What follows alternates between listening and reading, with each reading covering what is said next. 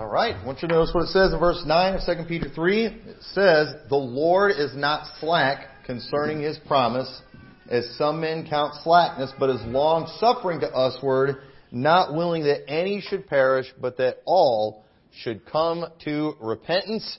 And this morning we're going to be talking about the doctrine of repentance for salvation. And um, as we talked about a couple weeks ago, I think it's important that we take the time to just kind of do some refreshers on some of really just the basic doctrines because we want to we uh, want to remember the, the warning in Hebrews that we ought to take the more earnest heed to the things which we have heard, lest at any time we should let them slip.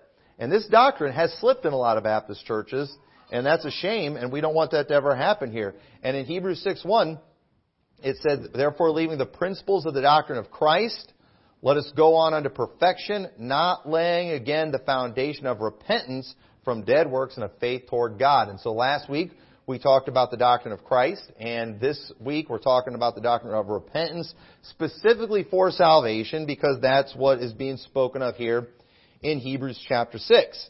And whenever we, and something we need to always remember about repentance, especially repentance for salvation, which is what I titled this message, is repentance. It, that word is, it's much like the subject of, or the word sanctification. There is a sanctification that is about salvation, but not every time do you see that word sanctification is it about somebody getting saved. There is a sanctifying that God does for us when we get saved, but there's a sanctifying that we should do for ourselves. God set you apart when He saved you, but we as believers, we ought to set ourselves apart and away from the things of the world and start living for Christ. Now understand, there are many people who have set apart themselves for the things of God who are not saved. For example, monks. They often sanctify themselves in many ways and they set themselves apart from all kinds of things of the flesh, but they do that to earn their salvation, and guess what? They're not saved. They first need the sanctifying that Jesus does for them. And then they can do some of that other stuff. And honestly, some of the stuff they do, I don't even know what kind of sanctification that is. Okay? I already have part of what the monks do. You know how they always have that bald spot in the back of their head? Okay? But that's natural, folks, alright? I'm not trying to, I'm not trying to be like a monk. Uh, I would have that covered uh, tomorrow if I could do it without looking like Phil Kidd uh, all of a sudden uh, with fake hair. So I don't, I, but uh, repentance is the same way. Not every time you see that word repentance is it about salvation.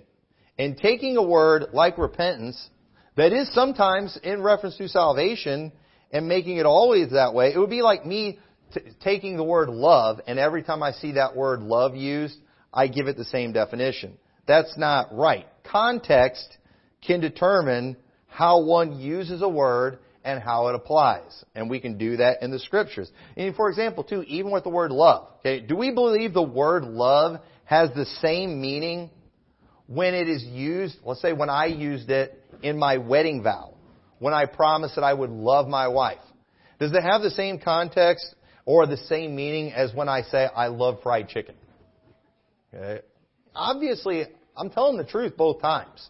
Okay, how many in here you love your wives and you love fried chicken? Okay. Now, are your wives and fried chicken now equal? no, obviously not. Uh, they, they are not. They are not equal. They are not the same. Context determines that thing. You know, if I'm if I'm making a wedding vow, a sacred vow to love my wife, that obviously has a lot more weight than I'm just having a casual conversation with one of my buddies when I'm hungry. Say, man, I love fried chicken. And you know, the hungrier I am, the more I love it. Isn't that interesting how that works? But you know, Obviously, we all get that. But all of a sudden, when people see the word repentance in the Bible, they will make every use of it sometimes about salvation, which is ridiculous. Repentance is not exclusively a salvation word. There's all kinds of repentance that one can do that has nothing to do with salvation. And did you know that sometimes repentance can even be sinful? In fact, even in the Bible. In Acts 13 verse 17 says, And it came to pass when Pharaoh had let the people go, that God led them not through the way of the land of the Philistines, although that was near. For God said, lest peradventure the people repent when they see war and return to Egypt. Why didn't God want them to repent? Didn't He want them all getting saved? No, well, obviously, he wasn't talking about salvation. He's like, hey, if they see war, they're going to repent and not and get saved, but they're going to repent and no longer be leaving Egypt, but they're going to go back to Egypt. That is bad repentance. And there's a lot of people that do bad repentance where they try living the life of a Christian and then you know what they do? They repent and they go back to living like the world. They're like the dog returning to its vomit and the sour wallow. That's bad repentance. There's, there's repentance that's really bad and people do that all the time. I wonder how many people have repented of their drinking and then later they repented of their abstinence. That was bad repentance, wasn't it? They, they ended up going the wrong way. So repentance is not exclusively a salvation word. But today, this message is going to be focused on repentance for salvation because I believe the repentance spoken of in Hebrews 6 was in fact about repentance for salvation because he's writing to Jews, to Hebrews, and you know what Hebrews need to repent of? They need to repent of their dead works. Why? Because they're trying to work their way to heaven. You know what Catholics need? They need to repent of their dead works and have faith towards God. So that is, that's the kind of repentance they need. To repent, you have to be going from one thing to something else. They were going about to establish their own righteousness, and they needed to turn from that and go towards Christ in faith. That was repentance. That's what they needed to do.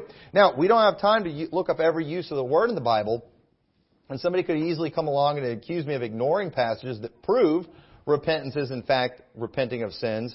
But anytime someone makes that claim or accepted that doctrine, what they will do 100% of the time, and just always watch for this, is they will go to a passage that shows a repenting of sins, and there are many of those, but they will, and then they define repentance as always repenting of sins.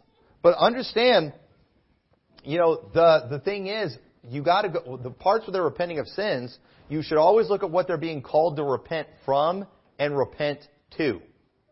And it's not salvation in those things. And that's what you always have to look for. Okay, yeah, they're repenting of sins here, but what are they repenting to? God is going to destroy this nation if they don't repent of their sins. And so if they do repent of their sins, then he won't restore their nation, or won't destroy their nation. That's not soul salvation. Okay? There's a difference. And so we don't have time to go to all the examples, but just take the time to look it up. Okay? Anytime somebody comes along and tries to say it's that, you know, you know, just look it up. That's all you have to do. Uh, and so uh, anytime somebody makes a claim, too, that, that salvation is by repenting of one's sins, what they will always go to, to, pr- to prove it, is either a scripture out of context, or they will go to a confession of faith, or a writing outside of the Bible to prove that whoever thought salvation was repenting of sins. And then they will go to that one Bible verse where somebody repents of sins, but not for salvation. And so, uh, that's, that's not proper exegesis of the scriptures. Going to a confession of faith does not prove anything. That's foolishness. And so as much as I would prefer to just preach the truth about repentance, it's difficult because there's so many errors being taught in churches today. And so it's hard to not address them. But I do want to give some points about the truth of repentance for salvation. And all of these points that I'm going to make are ones that many Calvinists Okay, and you, listen, our church is very anti-Calvinist. Okay, we are so anti-Calvinist we don't allow tulips into the church, and we're kind of being funny with that. All right, but at the same time, uh, we like to joke about that, and I, and because we're just anti-Calvinists around here, and so what uh, what we're going to all these points, Calvinists will make these same statements. Okay, they will agree with these statements, but I'm going to show you that these true statements, they mean something very different when they say these things than when we say them. And we're going to, uh, and, and, and I think it's important to do this to just show you the deception and kind of how they twist things uh, in their doctrine.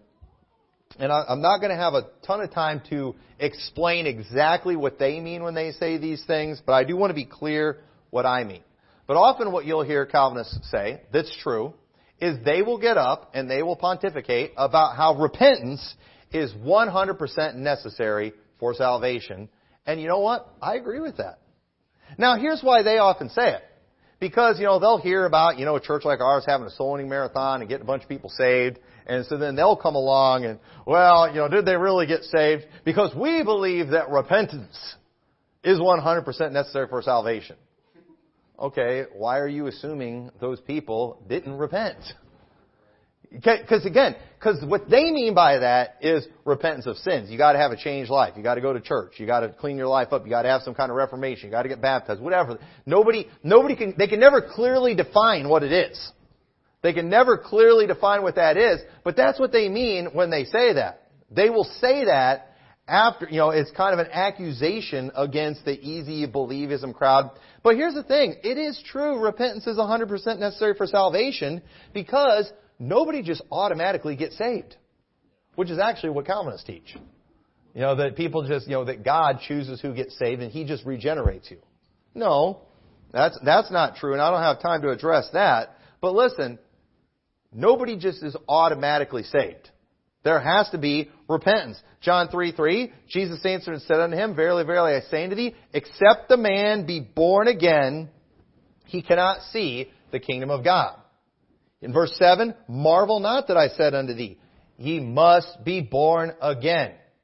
And then uh, John 3:18, he that believeth on me is not condemned, but he that believeth not is condemned already because he hath not believed in the name of the only begotten Son of God. And this is the condemnation that light has come into the world, and men love darkness rather than light, because their deeds were evil. For everyone that doeth evil hateth the light, neither cometh to the light, lest his deeds should be reproved, and he that doeth truth cometh to the light, that his deeds may be made manifest, that they are wrought in God. You know what we're seeing here in John is we're seeing that people, there's something that keeps people away from believing. And they need to believe in order to be saved, and nobody is just automatically saved. And so, again, when you say repentance is 100% necessary for salvation, I agree, because nobody just automatically gets saved someday. You know what? You must be born again. You must believe. You must put your faith and trust in Jesus Christ. If you are believing in a false religion, you must repent of that. If you have a false belief, if you're trusting in work salvation, you must repent of that and put your faith and trust in Christ. And that is something that you do. You have to do that in order to be saved. We were lost at one time. No one is born saved. Luke 19:9 and Jesus said unto him, This day is salvation come to this house, for as much as he also is the son of Abraham. For the Son of Man is come to seek and save that which was lost. So understand that that that statement repentance for salvation or repentance is 100% necessary for salvation it's 100% true because everyone must accept the gift of eternal life they must recognize Jesus as savior they must acknowledge their sinfulness these things don't just automatically happen and so of course repentance is it's just kind of an obvious thing it's well it's like well duh but again, a lot of people, and this is what happens a lot of times. Heretics, because we want to distance ourselves from them, it's like anything they say, we want to say the opposite. And so when you hear a Calvinist say, repentance is 100% necessary for salvation, you know, it's our instinct to say, no, it's not. But it, actually it is. It's just, what do you mean by that? What do you mean by that, Mr. Tulip? You know, what do you mean by, what do you, what exactly do you mean by that? I, explain that to me.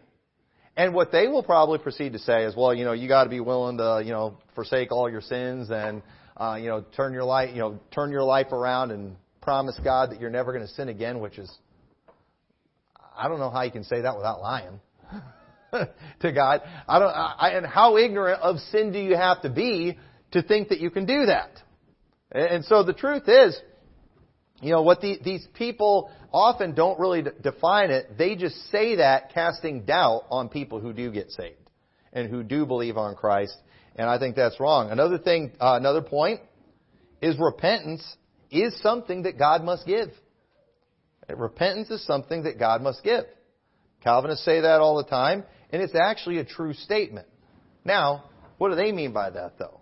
Okay? Well, that means that if you got saved, if you repented, it's because God gave it to you. Okay, clarify a little more. What do you mean by that? Well, it's because He regenerated you, enabling you. So in other words, it, it all goes along with their doctrine of election. You know, that God picks who gets saved. And so if you get saved, it's because God gave you repentance. Meaning too, though, that if you did not get saved, it's because God did not give you repentance. And that's where they're wrong.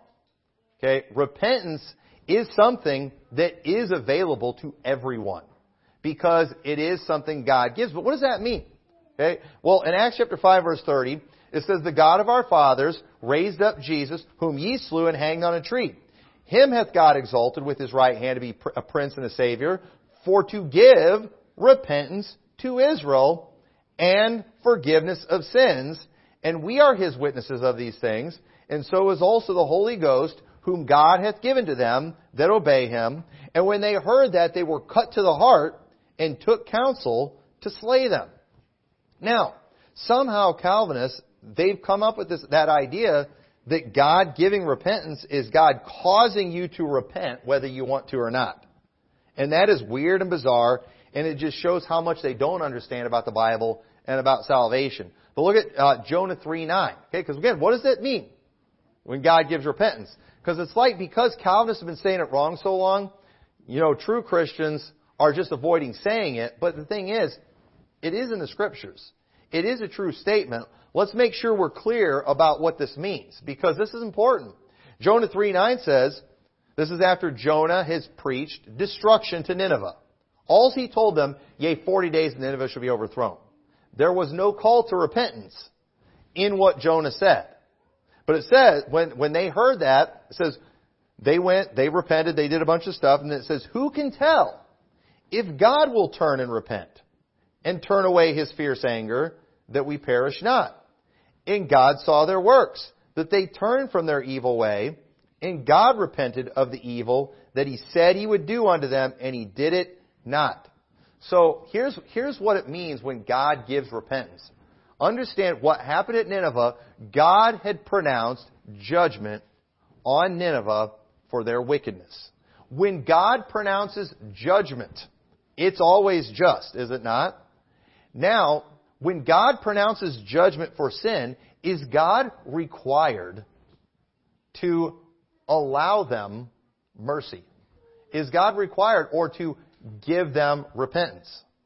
No, He's not. But if God wants to, He can choose to do that. Well, I like, you know, way I can illustrate it is like if after church somebody gets really mad at this because maybe they've been listening to Jeff Dollar online, who I'm sure is going to listen to this message, and they and so now they think I'm a heretic, and you're mad, and you go out in my car and you start busting all the windows in it. Okay, I can go and press charges against you, and you know get you get you in trouble for for vandalism. All right, and for destruction of private property. But if you were to apologize, if you were to be repentant, I could choose to give you that repentance and not press charges. But did you know I could also say, you know what, too bad. And you, or whether or not you are allowed that repentance, that's really up to me on whether I'm, I'm merciful enough or not. I don't have to do it. I can press charges. I can make you pay for those things. And, but I could choose to give you repentance if I see something in you that tells me they're never going to do this again. They've seen the error of their ways. They're wrong. They've learned. I, I can do that. Okay, I, I, I can do that, but I don't have to.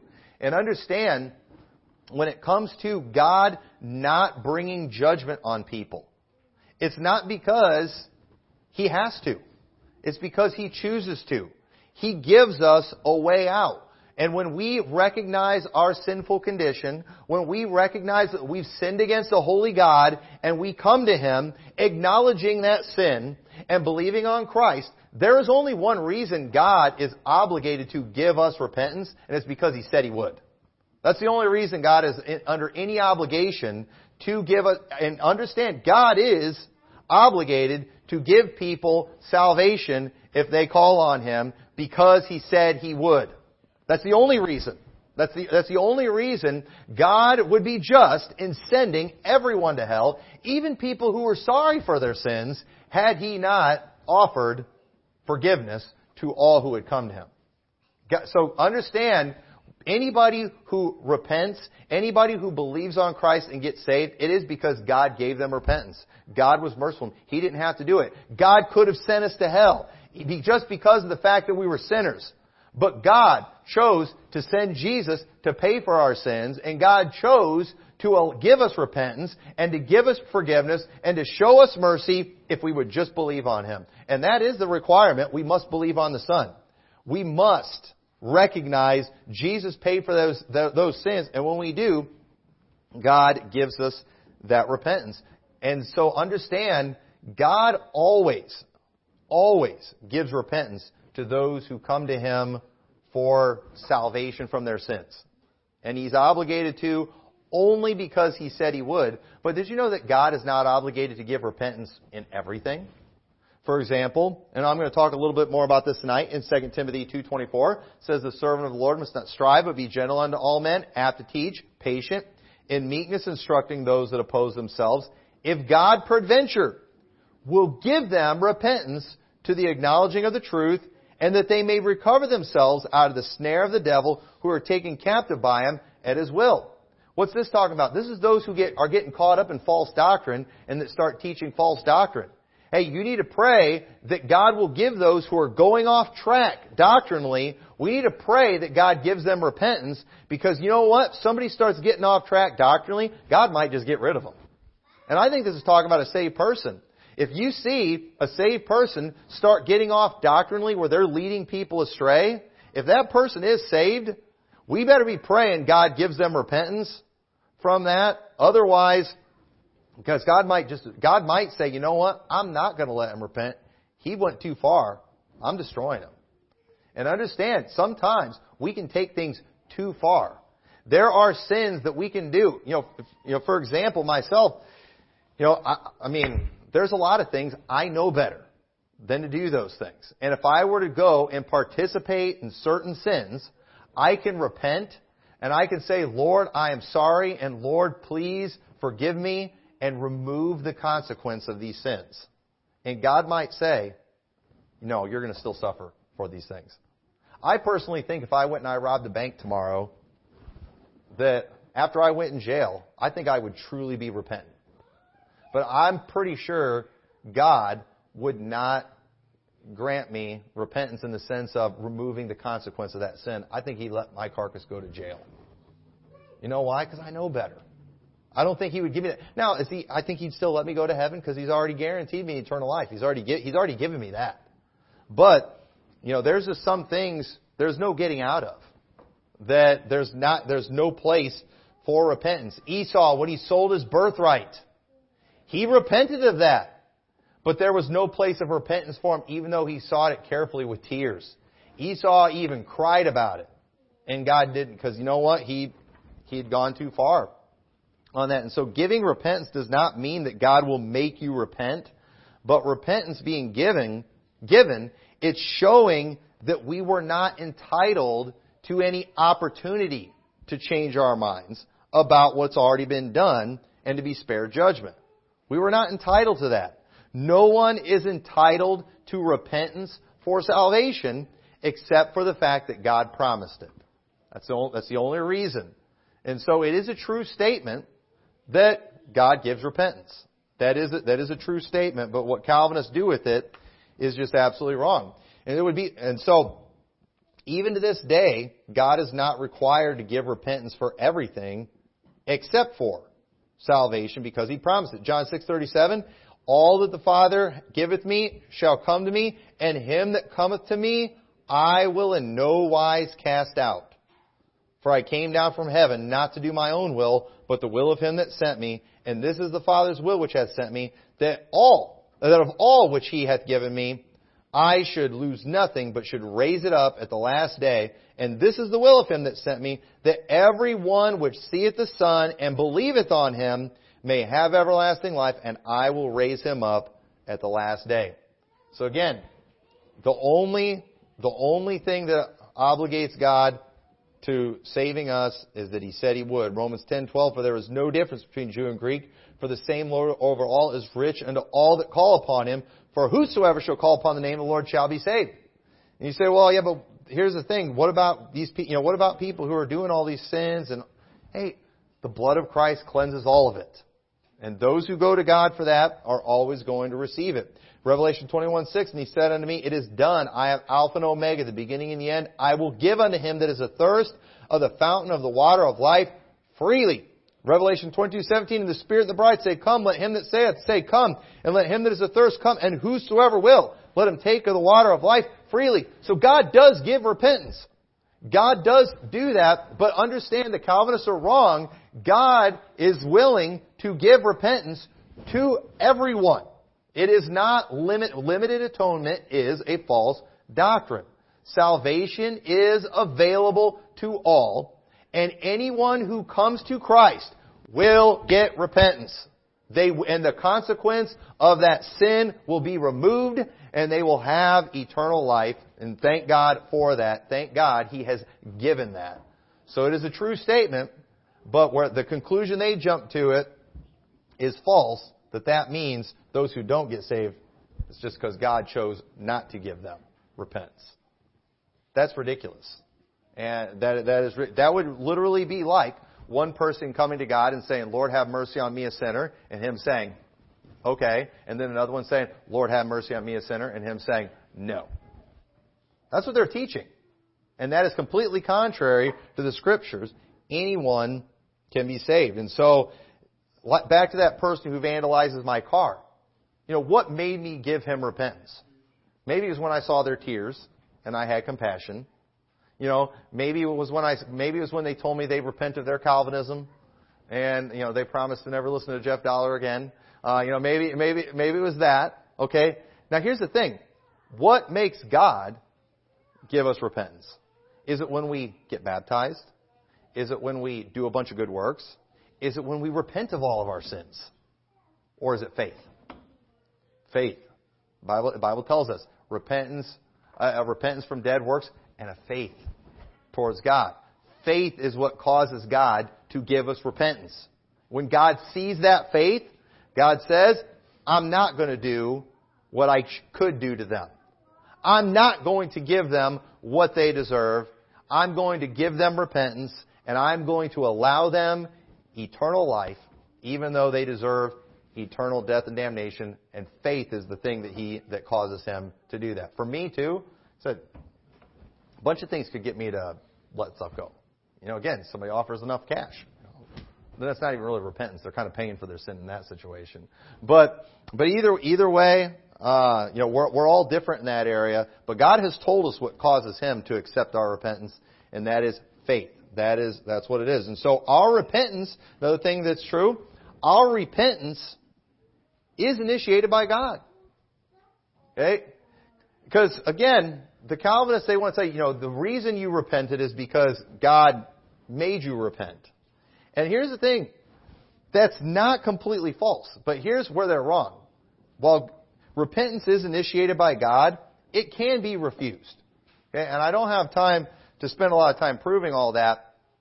But folks, God is in fact involved in our repentance. The, the foolish conclusion they come to though is that God isn't trying to get everyone to repent. I do believe God wants everyone to repent.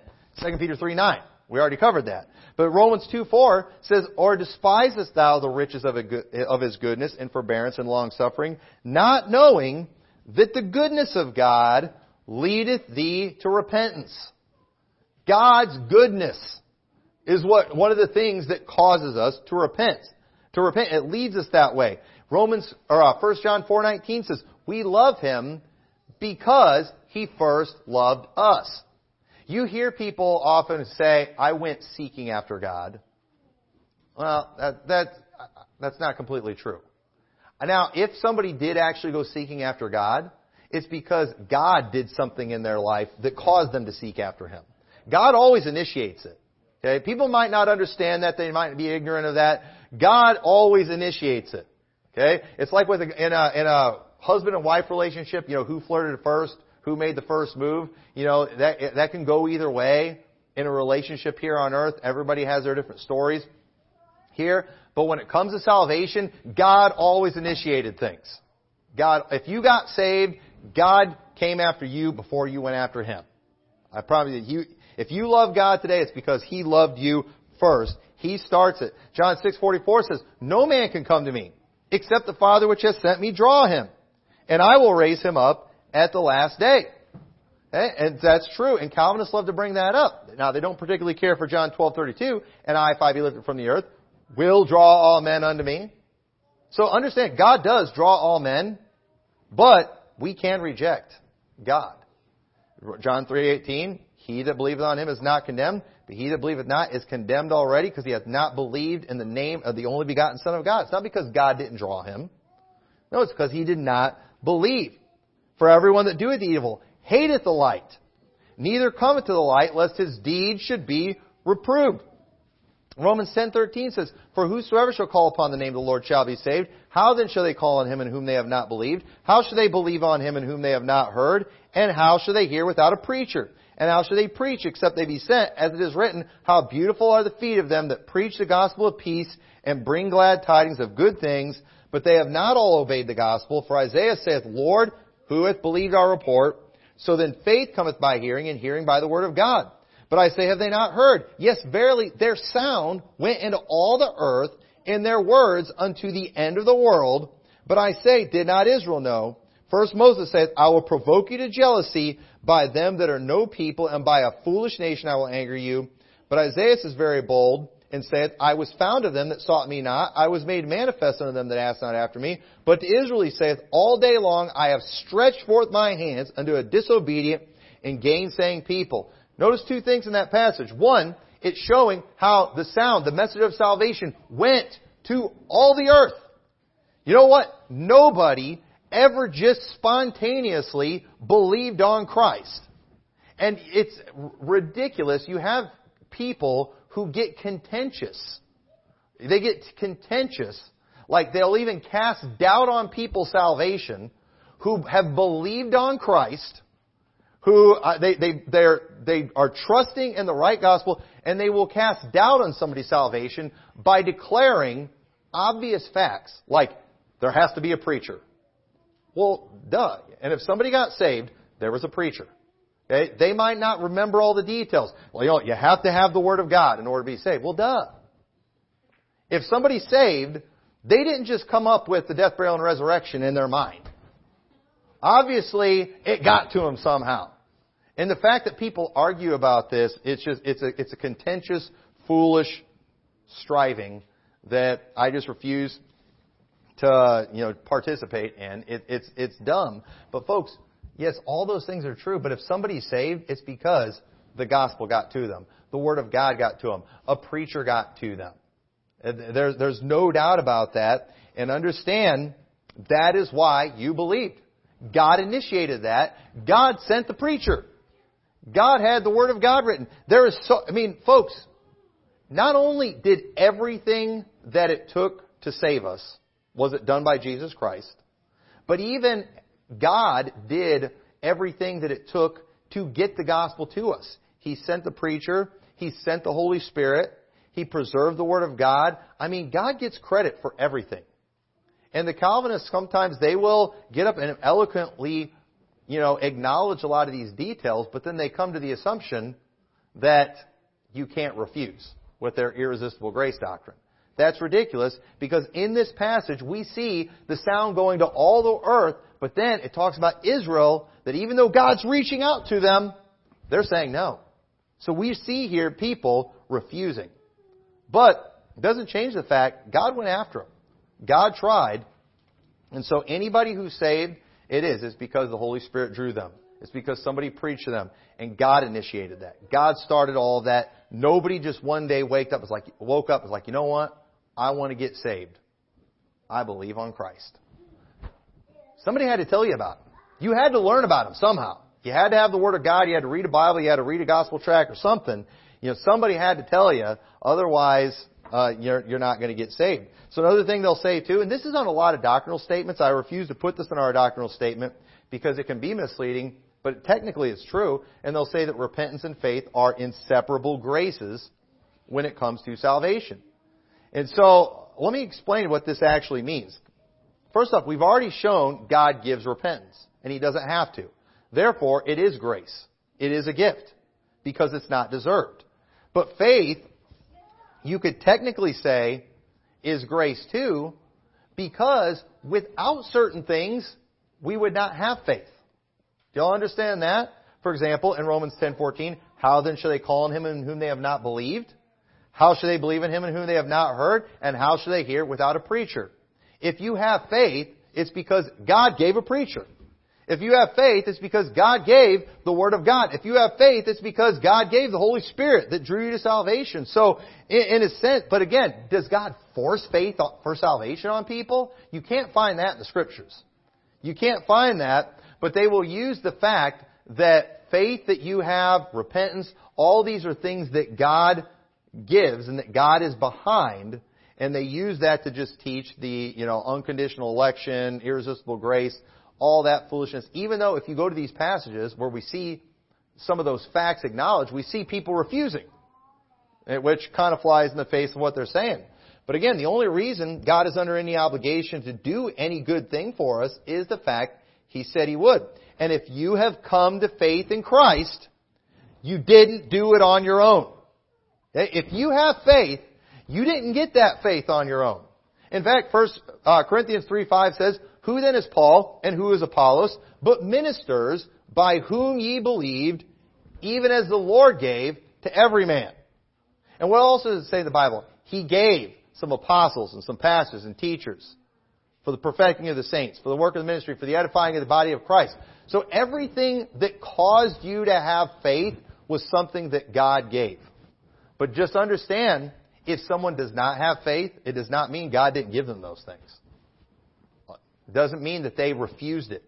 You absolutely can refuse these things. We see people doing it all the time in the Bible. And so having said all this, why is it that repentance and faith for salvation are inseparable? Well again, back to Hebrews 6.1, says repentance of dead works and of faith toward God. Did you know a person can repent of their dead works in Judaism, like the Hebrews? But if they turn to Allah, they still won't be saved. They had repentance. They, they had repentance, but they still won't be saved. A person can repent of Allah, and they can turn to Jesus, but if they add works to their faith, they still aren't saved even though there was repentance. Hey, I'm done being a Muslim and I'm a Christian now. And I'm going to be a good one. And I think if I keep on being good, I'm going to go to heaven. They're still not saved. But did they have repentance? You better believe they have repentance. Uh, guys in Alcoholics Anonymous, they have repentance from drinking. But does that make them saved? No, you don't get saved from that.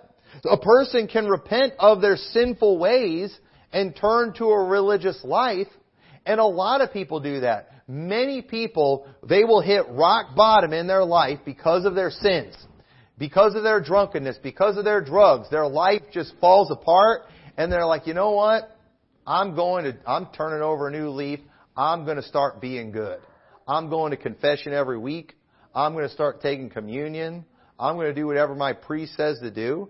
And they can become good, productive citizens. They might become good husbands or good wives and they might be decent fathers. But if they have not, and, and they repented of their sins. But if they've not put their faith in Christ, they're still not saved. They had repentance, but they didn't have salvation because repentance, again, everybody has to repent, but you have to repent of, and there's a million things you can repent from, but there's only one thing you can repent to. Only one thing that you can repent to. All who will be saved must repent of whatever it is they're trusting in that is not the true gospel of Jesus Christ. And, and they must believe on Jesus Christ. So what about those who though just weren't trusting in anything? That's a lot of people in our country today. They're not even thinking about God. They're not even thinking about the things of God. They don't care about the things of God. What must those people do? Well, they need to repent of their unbelief. They're in a state of unbelief right now. They, they need to repent of that. Obviously, they weren't believing on Christ before, and they have to start believing on Christ.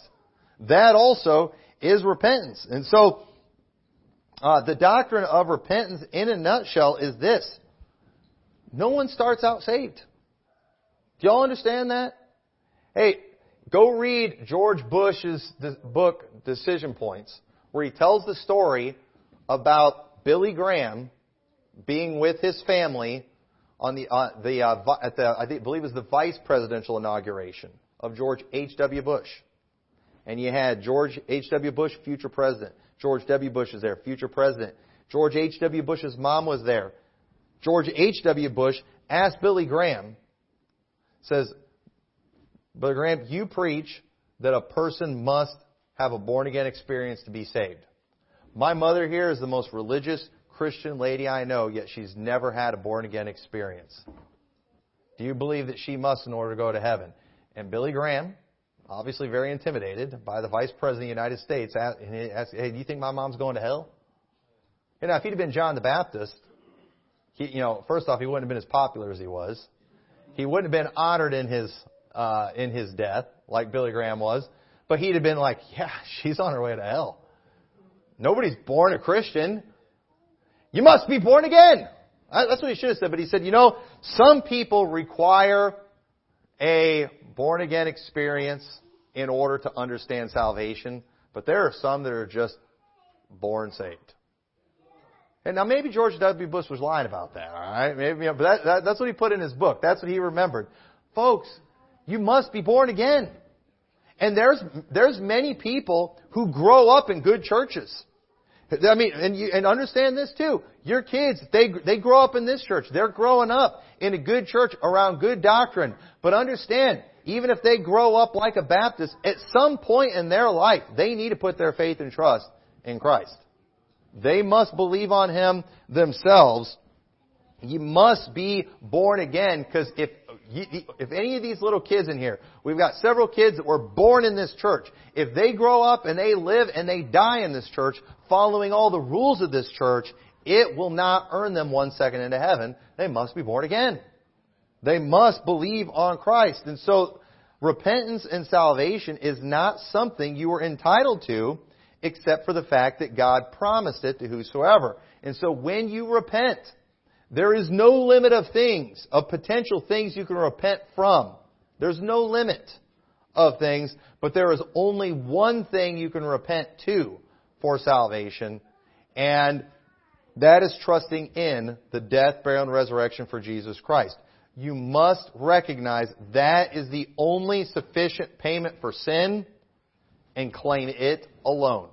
Do not contaminate the sacrifice of Christ with your works, with your dead works. That's all they are. Do not contaminate it. But and let me say too, for those that are saved, you know what? After you get saved, you ought to regularly practice a life of repentance. Not for salvation, but repentance from anything bad that you do. From being a bad husband, being a bad wife, being a bad worker, being a bad Christian, whatever it is. You ought to constantly be repenting as a believer so we can uh, have a better life, so we can have better relationships on earth, so we can have a better relationship with God. But understand, repentance for salvation is very, very clear in the Bible, and it's very, very simple. It is not about works. Repenting of sins is a lot of work. If you don't believe it, why do we have to have all these, you know, alcohol programs and drug programs and things? It is brutal. It is a lot of work. But Jesus said, "My yoke is easy and my burden's light." Why is you know? So understand, we the devil is always going to try to find a way to add works of salvation. It's what he's always done. It's what he always will do. It will never go away. False prophets will always try to find a way to contaminate the offering of Christ just a little bit and they use, and often they do it with the, with subject like repentance. And I think it's a shame. We must understand what this is. This is a foundational truth. And so tonight we're going to talk about re- the repentance for a believer. And it has nothing to do with salvation whatsoever. These are completely separate subjects. And so with that, let's pray, dear Lord. We thank you so much for your word. We thank you, Lord, for giving us repentance. We're thankful, Lord, that even though you would have been completely just and letting us all die and go to hell, you chose to make a way of salvation for us, and you uh, you made it simple, you made it easy, and you made it completely free. And we're thankful for that. And I pray, Lord, you'll help us to uh, be diligent in trying to call others to repentance and spreading that gospel uh, to this whole world. And I pray that uh, you'll help us to see great things as a result. And I pray for those who are saved. I pray, Lord, that uh, because they're saved and secure and on their way to heaven, I pray, Lord, that they will live a life of repentance from the wickedness of this world and will strive to live for you uh, in appreciation for what you've done. In your name we pray. Amen.